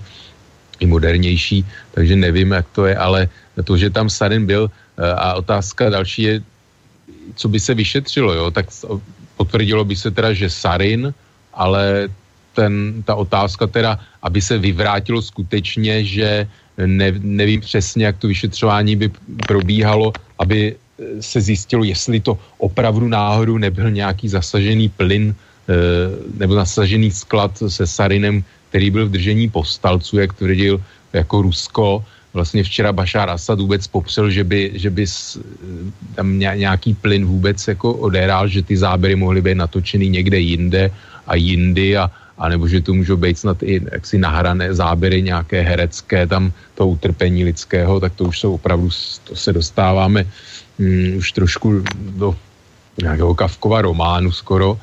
E, co se týče Číny, já, to mě, mě to překvapilo, protože že teda ten zásah neproběhl až vlastně po skončení návštěvy čínského prezidenta. Eh, myslím si, že to ukazuje, že Čína opravdu jako stojí o nějaké konstruktivní eh, vztahy se spojenými státy. Eh, vlastně po návštěvě Xi Jinpinga i teda čínská státní média propagandistická vlastně Eh, dá se říct, že eh, nechci říct přímo pějí ódy, ale jako velice pochvalně mluví o Trumpovi a o čínsko-amerických stazích, to je vidět prostě, jak to jak si funguje v Číně, teda média, jak dokážou podle toho, co zrovna Donald Trump řekne a co, nebo co, co vlastně nějaký vrchní dohlížitele v Číně doporučí, tak napíšou, takže mm, najednou tady máme oteplení s Čínou, to je zase takový ten 180 stupňů, nevím, jestli si Donald Trump připadá jako Henry Kissinger, ale máme tady oteplení s Čínou, zmrazení stavu s Ruskem. A musím říct, že mě to překvapilo, jak jsem říkal, e, protože to muselo být určité jaksi zahambení pro Xi Jinpinga. E, vlastně, že Spojené státy nebo Donald Trump podniknou vlastně takovýto útok, o kterém bylo jasné, že Číně se určitě příliš líbit nebude, tak podniknou v době, kdy jako je nejvyšší hlava vlastně Číny ve Spojených státech na návštěvě. Hmm, takže musím říct, že to, že Čína na to reagovala takhle poměrně mírně a ani jako ze strany teda těch čínských státních médií než, nedošlo k nějakému úplně vyloženě odsouzení toho, toho útoku vlastně ukazuje, že Čína skutečně jako si stojí o e, dobré vztahy se Spojenými státy. A musím říct, že jsem četl teda i vyjádření, že vlastně i sám Vladimír Putin e, jak si nemluvil úplně o tom zásahu tak ostře a nech, nechal to vlastně ostřej se vyjádřil Dmitrij Medvěděv. No on říkal, že jsme na hraně války. Že to je no, takže to je taky zajímavé, že jak si Putin pořád e, jak si kalkuluje s tím, že jako nechce, nechce Donalda Trumpa nějakým jako ostrým výrokem se ho dotknout, protože jak si, tuší, že Donald Trump skutečně je tak jaksi nebezpečný ve své jaksi ego, man, egomaniactví, nebo jak to nazvat, a že se ho jak se dotýká každá nějaká kri, osobní kritika, že nechce Donalda Trumpa proti sobě popudit a tím si nějakým způsobem vlastně zavřít dveře k nějakým přece budoucí možný, možný spolupráci v určitých oblastech. Tak máme tady jenom dotaz eh, od posluchače Dušana, já ho přečtu. Proč jsme si zvykli, že za něco zodpovídá osoba, například Trump? Já si myslím, že zodpovědnost musí brát tak, jako, jakože stát, eh, že musí, že za všechno může stát který ho tvoří. To znamená, že to není odpovědnost Donalda Trumpa jako osoby, ale je to zodpovědnost Spojených států, jestli jsem správně pochopil otázku. No, jestli můžu se k tomu vyjádřit. No, mě ta floskula známe i od nás, že někdo za něco přebírá odpovědnost, jo? no tak politickou odpovědnost, jo. Myslím si, že převzít za něco politickou odpovědnost, za nějakou, teď mluvím obecně, jako zhůvěřilost s tím, že, že možná mě někdy nezvolej, jo, tak co je to za odpovědnost, pokud to člověka nezasáhne na nějakém jeho životě, zdraví nebo majetku, případně jeho rodiny, že jo, tak je to taková docela jaksi floskule fráze, která samozřejmě mm, jaksi nevypovídá e, nic o nějaké skutečné jaksi, jaksi zodpovědnosti, která by tu osobu zasáhla, takže to je taková floskula, i taky nemám moc rád. Ale jinak, se týče, že Trump bere odpovědnost, no tak ona je otázka, tak v případě Trump prostě byl zvolen jaksi v legitimních volbách, víc se mluví o různých eh, jaksi vlivech a tak dále, že z Ruska a podobně, ale prostě je to, eh, je to státník, které má nějakým způsobem omezené ruce, svázané prostě kongresem, soudy, jsme toho svědky.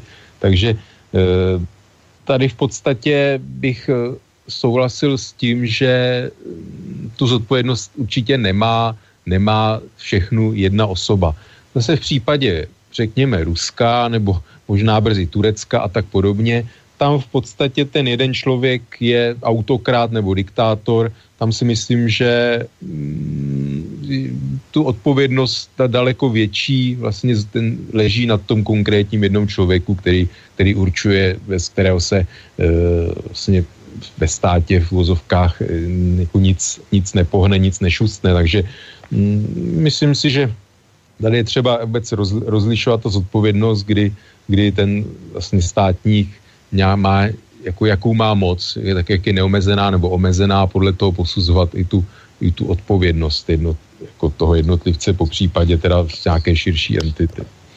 No já ze svého pohledu, pokud bych měl Lušanovi odpovědět, tak uh, já o tom mluvím i z, uh, nejenom tak, jak to říkal Donald Trump sám, ale uh, z hlediska vojenského. Prostě Donald Trump je prezident, jak se říká v Americe, in charge, to znamená zvolený, s kompetencemi, vybavený, má možnost rozhodnout. V podstatě on je ta osoba, která má to poslední slovo, protože není možné, aby si žádný generál, teda pokud by se samozřejmě nezbláznil, ale že by se sám rozhodlo, že teď si tady vystřelí 60 raket bez vědomí svého prezidenta, to samozřejmě možné není.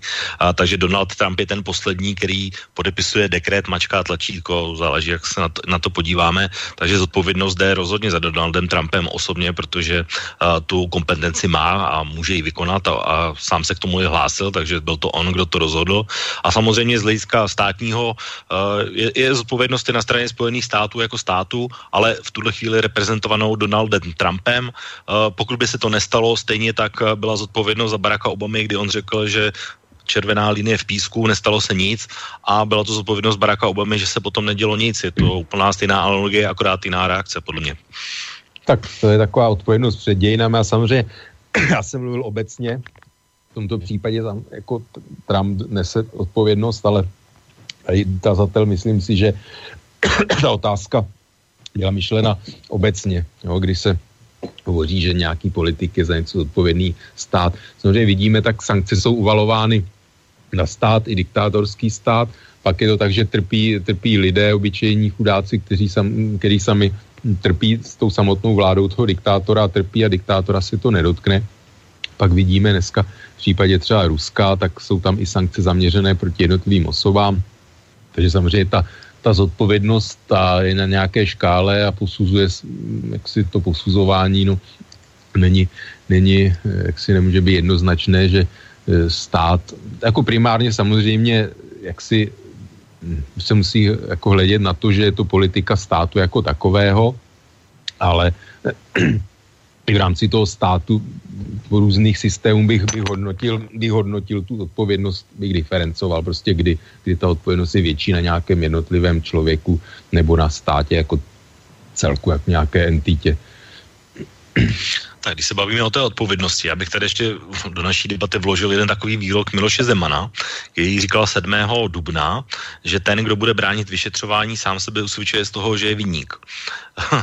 Z okolností to říkal dva dny nebo tři dny po tom útoku, ale už, min, už teďko vlastně, když se ukazuje, že to nebude tak úplně jednoduché, tak z toho nějak vycouvává. To je vlastně ta skupina, jak jsem o ní mluvil na začátku, eh, že se snaží tak jako lavírovat na obou stranách. Jak by zhodnotil tenhle výrok uh, i v kontextu toho, tak jako to mluvíme? No tak to je Miloš Zeman, tak samozřejmě eh, se snaží jaksi takové takové jaksi záležitosti nebo věci zaujmout nějakou, nějakou pozici, která samozřejmě pro něj není jednoduchá. Já bych ještě k, k té rezoluci, ono tam, já jsem přesně nečet ten text té rezoluce zřejmě ta rezoluce m, nevím, jestli tam přesně bylo, že s vyníkem je označen Bašar Assad, ale zřejmě byla teda nějakým způsobem e, implikovala tu vinu a údajně jako to bylo v podstatě jako důvodem, e, proč to Rusko vetovalo, byť jak říkám, já jsem přesně ten návrh rezoluce nečet, ale je možné, že to zase ze strany Ruska bylo takové určitě nějaký fabrik, vyfabrikovaný důvod, prostě, aby vyloženě natvrdo nemuseli říct, jako ne, ne jsme proti jako vyšetřování jaksi un, unblock, jako každý bez, bez nějakých, jako bez dalšího. No. no, já ti do toho skočím, já vlastně, když jsem si to sledoval, tak eh, vlastně ta první, která byla zablokovaná hned ten následující den mezi útokem nebo tím útokem v, uh, v reálně v syrského a reálně útokem toho Donalda Trumpa, tak eh, ta, ta rezoluce vlastně zněla tak, že bylo tam, že Bashar Assad nadál nesmí používat těžké zbraně, povolovalo tam uvolení sankcí a umožňovalo to, že v případě, pokud by byly neplněny, tak uh, může zasáhnout i silou uh, vlastně OSN v, v Sýrii, jo, což je asi to, co se pravděpodobně nelíbilo a proto vlastně ta rezoluce neprošla. Ale já když se bavíme teda o OSN, ještě poslední audio, které tady mám připravené, tak je právě z té debaty v OSN ale už té včerejší, to znamená, to je ta aktuální, kde se vlastně přeli po, velmi ostře britský velvyslanec, ruský velvyslanec a americká velvyslankyně Nikki Haley, tak pojďme si ještě posled, poslední audio, které tady mám připravené a to je vlastně ta debata v OSN na, na tohle téma a vš, vý, výroky v těch aktérů, tak jak je povídali. Chemical weapons scientists at Porton Down in the United Kingdom have analyzed samples obtained from Khan Sheikhoun, and these have tested positive for the nerve agent sarin, or a sarin-like substance. The United Kingdom therefore shares the US assessment that it is highly likely that the regime was responsible for a sarin attack on Khan Sheikhoun on the 4th of April. There can be no place for Assad in Syria's future. А все дело в том, и об этом уже многие знают в ООН, что вы испугались, сон потеряли, что мы будем сотрудничать с Соединенными Штатами. Вы этого боитесь. Все делаете для того, чтобы это вза взаимодействие было подорвано. Именно поэтому, посмотри на меня, глаза-то не отводи, что ты глаза отводишь? Поэтому, именно поэтому ты сегодня ничего не сказал о политическом процессе. Специально выступление Мистура не слушал. Предъявляете оскорбительные требования гарантам процесса в Астане. А вы что для этого сделали, для прекращения огня? Assad mocked every assurance the Russians gave us that there were no chemical weapons in Syria. The United States was compelled to act. We will not allow the use of chemical weapons to go unanswered. We are not going to look the other way. We are watching the regime's actions carefully. To my colleagues from Russia, you are isolating yourselves from the international community every time one of Assad's planes drop another barrel bomb on civilians, and every time Assad tries to starve another community to death. Chemical weapons scientists at Porton Down.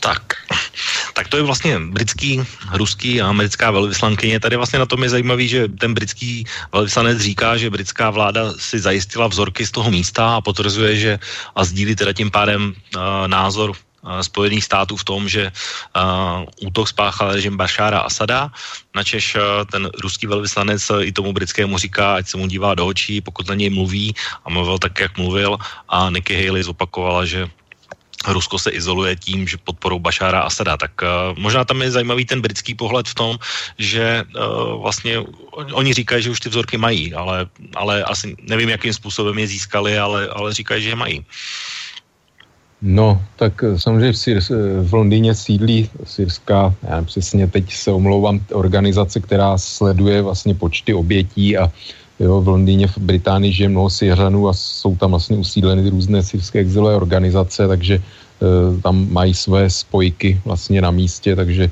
myslím si, že to je, jak si určitě může být vysvětlení. Tam je vůbec zajímavé ten teď britsko-ruské vztahy, kdy vlastně Boris Johnson zrušil návštěvu, návštěvu Moskvy a Rusů jako s tím vlastně důvodem byl teda ten chemický útok.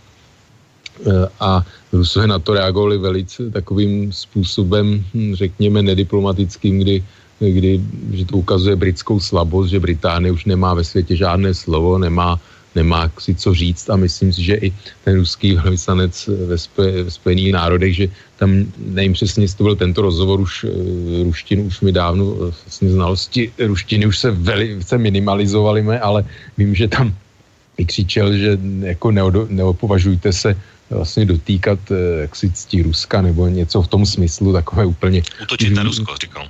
Útočit na Rusko, eh, vlastně výroky už opravdu takové emocionální, takže vlastně ty vztahy, myslím si, že britsko-ruské jsou, jsou ještě horší než eh, vlastně rusko-americké.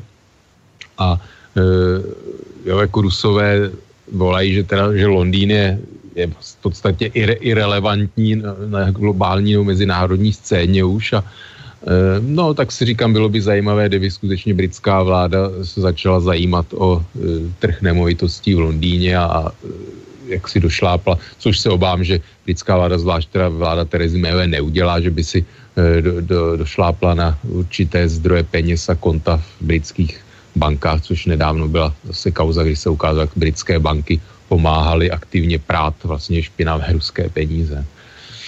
No, e, já ještě, když se získám, když se už teda, protože už se blížíme pomalu ke konci, tak ale ještě nějaký čas máme, tak e, když se dostaneme už k tomu útoku a budeme probírat aspoň z těch v tom čase, který máme, tak tady je jedna věc, která docela stojí za úvahu. Já bych se ti chtěl zeptat na názor. Primárně všichni se shodnou na tom, že tím začátkem toho útoku byl nálet to znamená, ne, nebylo to tak, že by, že by údajný sklad, který tam měl být, tak eh, že by vybuchl, že by se s ním stalo něco, že by to někdo rozlil úmyslně nebo vypustil, těžko říct, ale uh, já když jsem si hledal své, uh, na svých zdrojích, tak uh, uh, vlastně ta ruská verze, která byla hned po útoku, ta říkala, že to bylo na základě toho útoku na ty sklady, jenomže ona nehraje z hlediska času, protože Rusové uváděli, že bombardování došlo až kolem poledního, ale útok byl ráno. Měl proběhnout, ten útok měl proběhnout na východních předměstí toho Chanan Šejku, ale e, ti zemřelí byli na severu a potom, co se týká těch údajných skladů, které měly být zasaženy, tak uh, vlastně oni byli zničeny už v únoru, to znamená, byly poškozeny daleko dřív, než ten nálet měl proběhnout. Ale moje otázka vlastně není ani úplně na tohle, protože to jsou jenom verze a, a můžou být pravdivé nebo nemusí. Ale já bych se chtěl vrátit nebo zeptat na tu odpovědnost, protože z mého přesvědčení uh, odpovědný za, za bez ohledu na to, jakým způsobem to proběhlo, je ten, kdo provedl ten nálet, protože když já budu mít eh, tady na své zahradě hodně to přeženu samozřejmě, a jadernou elektrárnu, která bude v pořádku, nebude škodit žádnému okolí a pak přiletí letadlo, je úplně jedno z jakéhokoliv eh, důvodu a příčin a vybombarduje ji někdo a na základě toho unikne radiace, která v širokém okolí zabije několik lidí nebo desítek lidí, tak je zodpovědný za to ten, kdo nařídil ten nálet nebo ho provedl, ale ne ten, eh, kdo tu elektrárnu dosud bezproblémové měl. Jak se díváš na tohle?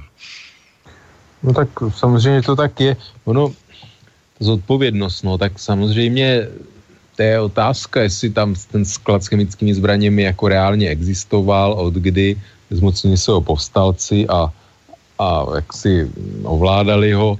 Jo, Rusko je zodpovědné jaksi v tom, že bylo garantem toho, že Bashar Assad předal vlastně ke zničení všechny chemické zbraně, zásoby. Samozřejmě nemohli to udělat pakliže, pakliže ty, nějaký část těch zásob vlastně bylo v držení povstalců, já ty informace nemám. Já nevím prostě, jestli ty povstalci, ty vlastně si tvrdili, že v, v únoru, že měly být bombardovány už ty sklady, které byly označeny jako cíle bombardování podle satelitních snímků, byly zničeny nebo poškozeny už v únoru, to znamená nebyly poškozeny tím samotným náletem.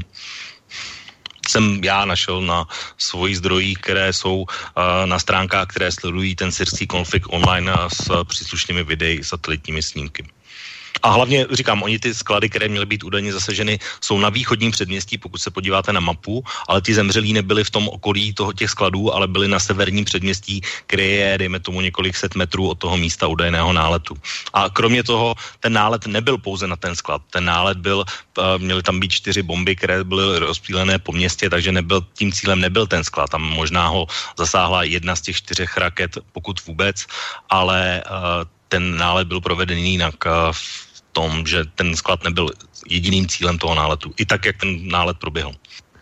Tak eh, těžko říct, nevím, jaké jsou bezpečnostní standardy v současné Sýrii, co se týče skladování chemic, chemikálí, chemických zbraní, tak eh, jako tam může být vysvětlení to, že po tom bombardování, že tam došlo nějak narušení třeba té stavby, tak, tak eh, vlastně ty zásoby s tím plynem mohly být pře, přesunuty právě do toho, do jinam, do, to, do nějaké budovy, nazveme ji skladem, který byl bombardován mm, teďko, jako před, ten, před několika no. dny, jako to, to může být zase jedno z vysvětlení, to, No já ještě jsem viděl, vlastně už pátek večer už jsem viděl, eh, když jsem se díval na stránkách britského Guardianu, tak vlastně libanonský reportér, který je v Libanonu, tak se vlastně přesunul a byl už eh, na místě a tam právě byla fotogalerie toho údajně zasaženého skladu, který ale pod zřícenou střechou byl úplně prázdný, tam nebyly žádné stopy po něčem, že by tam bylo. Takže to byl taková další střípek pro mě, že asi pravděpodobně to neproběhlo tak, jak eh, říkala ta ruská verze. Ale je tady ještě jedna, jedna věc a ptá se na to i posluchač, že vlastně pořád eh, probíhá tak jako spor, jestli to byl sarin nebo chlor, nebo jaká chemická látka to byla. Já si netroufám vůbec odhadnout, eh, co z toho platí, protože nejsem odborník chemický, ale beru jenom ty údaje, které byly udané, jak ten nálet měl proběhnout, ale co, co já jsem zjistil, tak neproběhl tak. Takže chemické složení nevím, protože chem, ten sarin pokud byl, tak se tam mohl získat anebo dostat buď ze vzduchu, anebo ze země. Uh, tomu, že byl na zemi, nejsem si jistý, jestli byl, ale pokud byl na zemi a někdo ho zasáhl a bombardoval, anebo ne, nedej bože, ho bombardoval záměrně s tímhle cílem už dopředu, tak je za to podle mě zodpovědný úplně stejně, jako kdyby ho schodil ze vzduchu. No tak samozřejmě rozlišovat, jestli bombardovali záměr, když ho bombardoval omylem, tak samozřejmě tam jako ta míra nějaké viny je samozřejmě mnohem menší, než kdyby ho bombardovali úmyslně. Samozřejmě... No, ale počkej, že ti do toho skočím. No podle toho sdělení ruské strany a syrské strany, zároveň potvrzené, a, tak byl zám, bombardován záměrně, protože měli informace, že tam ten sklad je. No, tak to je tak samozřejmě to je věc, to je v podstatě naro, jako se dal dát naroveň toho, jako kdyby tam svrhli vlastně ten sarin z letadla, jo, to samozřejmě je, no, já, tady je otázka, no, jak si dává to smysl, tam jako proběhly zatím útoky, kde byl použit chlor, což jako je, řekněme, méně nebezpečná látka, než, než sarin, nervově paralytická, takže to je, a ty útoky údajně proběhly s obou stran, takže jako použití chemických zbraní došlo v syrském konfliktu, byť samozřejmě jaksi na bázi chloru to m, tak jako se dá vyrobit, řekněme, není tak výrobně složité jako sarin. Jo? To je samozřejmě mnohem jaksi dátka nebezpečnější, složitější, Tady víme, že tady u nás vlastně spole Neratovice unikl chlor, tak to známe tady i z, relativně blízko, že tyhle věci se nehody stávají, ale chlor eh, jaksi není, není až tak eh, jaksi úplně zákeřný, protože eh, chlor to je vidět, oblák, když to sarin to je látka, která prostě není jaksi lidskými smysly detekovatelná. Jo. Takže to je mnohem, jakoby, řekl bych, jak jiný level než uh, útoky chlorem. Jo, byť samozřejmě i chlor je jaksi smrtelný jedovatý plyn jako v nějaké koncentraci. Ale sarinu stačí jenom velice málo. Jo, tam jako, to je, říkám, z hlediska jako množství i té detekce mnohem jaksi nebezpečnější látka. No tak eh, já říkám, já se na to dívám z toho pohledu, že jsem se díval právě na ty uh, stránky, které sledují dění v tom, v tom regionu nebo v tom místě, tak vlastně tam probíhá bombardování a už jsem to říkali v té první hodině pořád a s okolností minulý víkend tam bylo bombardování vysloveně zápalnými bombami, takže, takže ty lidi to tam nemají jednoduchý a to bombardování tam stále pokračuje. Jo. Jestli to je zároveň uh, mazání stop, nevím, to, to neumím určitě posoudit. Ale poslední věc možná, na kterou bych se dotal, že máme pět minut do konce, tak uh, vlastně ještě jedna věc, která mi na tom nehraje, ať z ruského nebo i z amerického pohledu, je to, že vlastně nebyly předloženy žádné důkazy pro tu verzi, eh, která by to vylučovala a nebyly uh, předloženy důkazy, které by to potvrzovaly. Já teď mám možná na mysli to, jestli to bylo náletem, a jakým způsobem uh, přilítli. Vlastně američani ukázali jenom vlastně to letadlo, ale je známo, že vlastně ruské nebo spíš americké satelity v, se umí přiblížit tak, že mi, když to řeknu obrazně, můžou číst se mnou noviny přes rameno, takže nepochybně musí existovat, eh, musí existovat nějaký přehled, záznam, někdo, kdo prostě vidí až do úplného detailu, jakým způsobem to proběhlo. Myslíš, že tyhle důkazů se někdy, někde dočkáme a dojde k tomu vyjasnění? Tak jedna věc je letadlo, jo, to, e, prostě na to nejsou potřeba satelity, to stačí radary a pokud vím, tak ani ani Sýrie, nebo ani Rusko, notabene Sýrie, jako, jak si nemají eh, takzvané neviditelné letouny, takže eh, samozřejmě eh, jak si Spojené státy nebo jak, jak, jako západní spojenci jsou schopní sledovat vzdušný prostor nad Sýrií a identifikovat jak si jednotlivé letouny, co je to za stroje, čí jsou to stroje, takže prostě ten nálet tam proběhnul, to si myslím, že a zřejmě je, je možné nějakým způsobem důkazně, důkazně jak si zajistit. Jo, to, to, jestli tam ten, to letadlo svrhlo, svrhlo teda nálož nebo bombu, řekněme, se Sarinem, to už jaksi je jako je větší problém, ale mm, nevím, ta logika, samozřejmě jako pakli, já pořád nevím, jo, ne, nebylo, není mi známo, že by skutečně ty povstalci, vlastně lid říká, že byl schlad bombardován v únoru sklad s chemickými zbraněmi a konkrétně se Sarinem mě ta informace známa teda není. Ne, ne, ne nerozumím si. Budovy, které byly poškozené na, a, tím náletem teď na začátku dubna, které byly označené jako ten sklad a které měly být poškozené tím bombardováním, byly stejně tak poškozené už v únoru dokonce místní říkají, že byly poškozené už dřív, ale satelitně průkazné jsou v únoru. Takže to, není to tak, že by to poškození vzniklo tím samotným náletem. Jo, je znám přece, uh, že ta jedna z těch uh, bomb bouchla nebo byla, nebo vybuchla na té silnici, kde je ten známý kráter přímo prostřed té silnice.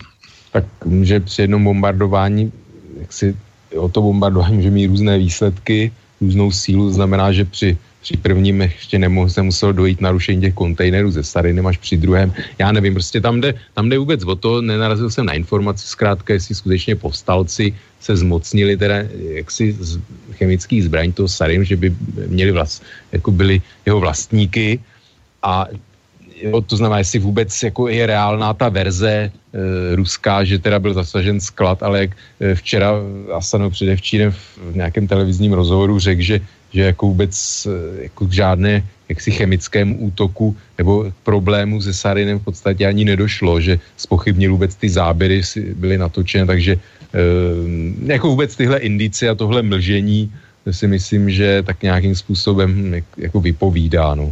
A blokování to, jako vyšetřování a tak dále, že e, kde asi jako je skutečnost, byť samozřejmě ten argument to, že co by Assad získal tím, když vlastně jakoby vyhrává získal tím, že použije zbraň takzvané jakoby poslední záchrany, kde tyto zbraně jsou jakoby zbraně zoufalství, které se použí, které používá jako strana prohrávající, eh, tak jakoby to nedává úplně logiku. Na druhou stranu myslím si, že uh, Assad uh, jako si zoufalý v tom smyslu, že není skutečně ani s tou zahraniční velkou pomocí schopen tu situaci nějakým způsobem vyřešit a že jako může být ve, ve snahou Eh, v podstatě jako by to obyvatelstvo a ty postalce zastrašit a jak si mě takový jako psychologický teror s tím, aby se eh, jako báli a aby byli víc náchylní k nějaké e, jako kapitulaci. Takže hm, tohle zase jako i na opačnou misku vách, jako kdy to má určitý své jako hrůznou racionalitu. Jako tohle jednání. Další věc je, nakolik jako Bašár Asad, nakolik tam vlastně to, je to jeho vojenské velení a ta armáda jako jedná samostatně a do jaké míry jako má všechno sám Bašár Asad pod kontrolou. To jsou asi věci, které, jako, které neznáme, nevíme. No, ani nebudeme vidět a, a v dnešní relaci už je určitě neprobereme. Já ti děkuji o to za, za účast, že jsme to probrali a budu se těšit zase příště naslyšenou. Není zač naslyšenou. Loučím se i s vámi, vážení posluchači, a, a těším se na setkání s vámi zase za dva týdny ve stejném čase a přeji příjemný zbytek velikonočního víkendu a tentokrát i prodlouženého a velikonočních svátků. Od, od mikrofonu se loučí Intibu.